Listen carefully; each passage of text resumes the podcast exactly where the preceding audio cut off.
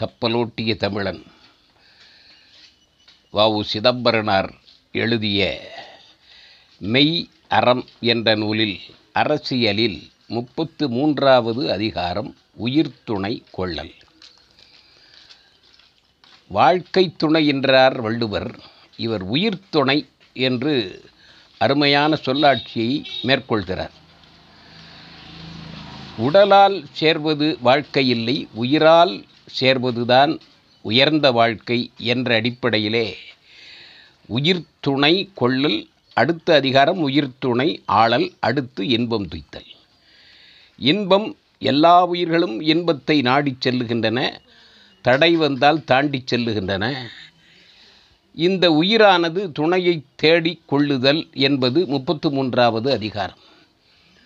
உயிர்த்துணை தன்னுயிர்க்கு உதவ எதிர்த்துணையால் துணை எதிர் பால் துணை.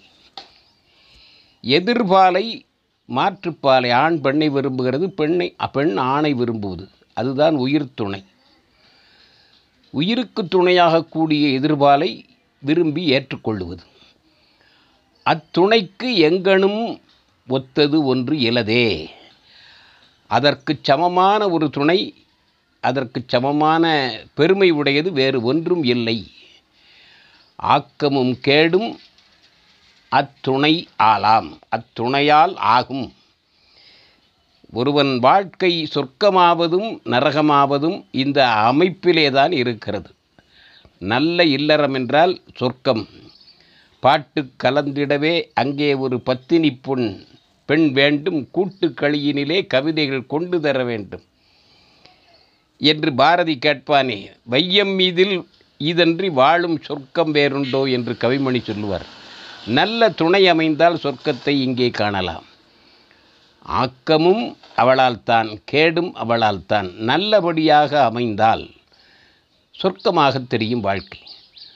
கொள்ளும் அறிவலாம் கொண்டு வின் துணை கொழல் இந்த அறிவால் ஆராய்ந்து பார்த்து அந்த துணையை தேடிக்கொள்ள வேண்டும். அவசரப்பட்டு புற அழகிலே மயங்கி உடனேயே ஏற்றுக்கொள்ளுவது கூடாது. எண்ணியர் தெண்ணியார் ஆக வேண்டும். துணிந்தபின் எண்ணுவோம் என்பது இழுக்கு என்பார். அதுபோல முதல்லேயே ஆராய்ந்து அந்த துணையை மேற்கொள்ள வேண்டும். கொழுமுன் கொண்டு கொண்டிடில் குற்றம் பலவாம். ஆராயாமல் ஏற்றுக்கொண்டால் குற்றம் பல உருவாகும் தோன்றும். வாழ்க்கை கசப்பாகும் நரகமாகும். யாரை துணையாக ஏற்றுக்கொள்ளலாம்? துணை இழந்தாரை மணப்பது புண்ணியம். ஒரு நூற்று முப்பது ஆண்டுகளுக்கு முன்னாலேயே அவர் சிந்தித்திருக்கிறார். இப்போ சீர்திருத்த திருமணம் எல்லாம் சொல்லுகிறார்கள். காலம் வேகமாக ஓடிக்கொண்டிருக்கிறது. ஆனால் அந்த கால மர மரபுப்படி விதவை விவாகம் செய்வதுங்கிறது ஒரு பெரிய புரட்சி. பால்ய விவாகம் நடந்து கொண்டிருந்த காலம். அந்த காலத்திலே இந்த கருத்தை வலியுறுத்துகிறார். துணை இழந்தாரை மணப்பது புண்ணியம். சீர்திருத்தம்னு சொல்லலை நல்லதுன்னு சொல்லலை அது ஒரு பெரிய புண்ணியமான காரியம் என்கிறார்.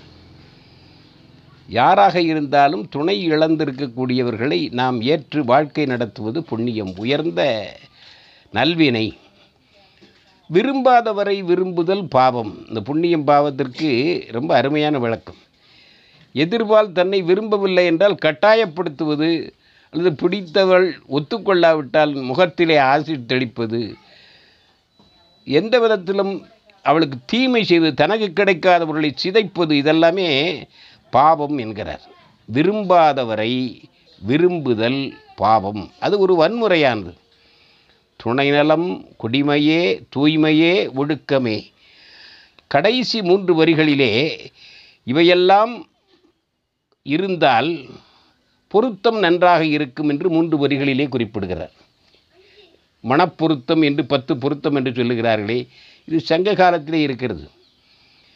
பிறப்பே குடிமை ஆண்மை ஆண்டொடு என்று சொல் தொல்காப்பிய நுட்பாவிலே நிறைய அருளோடு உணர்வு திரு உணர்வோடு திருவன இப்படி பத்து பொருத்தங்களை பார்த்து அவர்கள் நிறைவேற்றினார்கள் வாழ்க்கையை மேற்கொண்டார்கள். இவர் சொல்லுகிறார் துணை நலம். தன்னலம் இல்லை துணை நன்றாக இருக்க வேண்டும். குடிச்சிறப்பு உடையவர்களாக இருக்க வேண்டும். தோன்றிய குடி பாரம்பரியம் நல்ல பண்பு நலன்கள் உடையதாக இருக்க வேண்டும். குடி என்பது ஜாதியை இல்லை வழி வழியாக வரக்கூடிய ஒரு பண்பு நலன். தூய்மை ஒழுக்கம் பருவம் எழில் அழகு இந்த அழகுங்கிறது காண்பதெல்லாம் அழகில்லை. ஒருத்தர் கண்ணுக்கு அழகாக இருக்கிறது இன்னொரு கண்ணுக்கு சாதாரணமாக தெரியலாம் பண்பு இன்சொல் ஆறு வந்து விடுகின்றது. பருவம் எழில் பண்பு இன்சொல் நாலு மூணு ஏழு ஆயிரம். வரவினுள் வாழ்தல் வரவுக்குள்ளே வாழ வேண்டும்.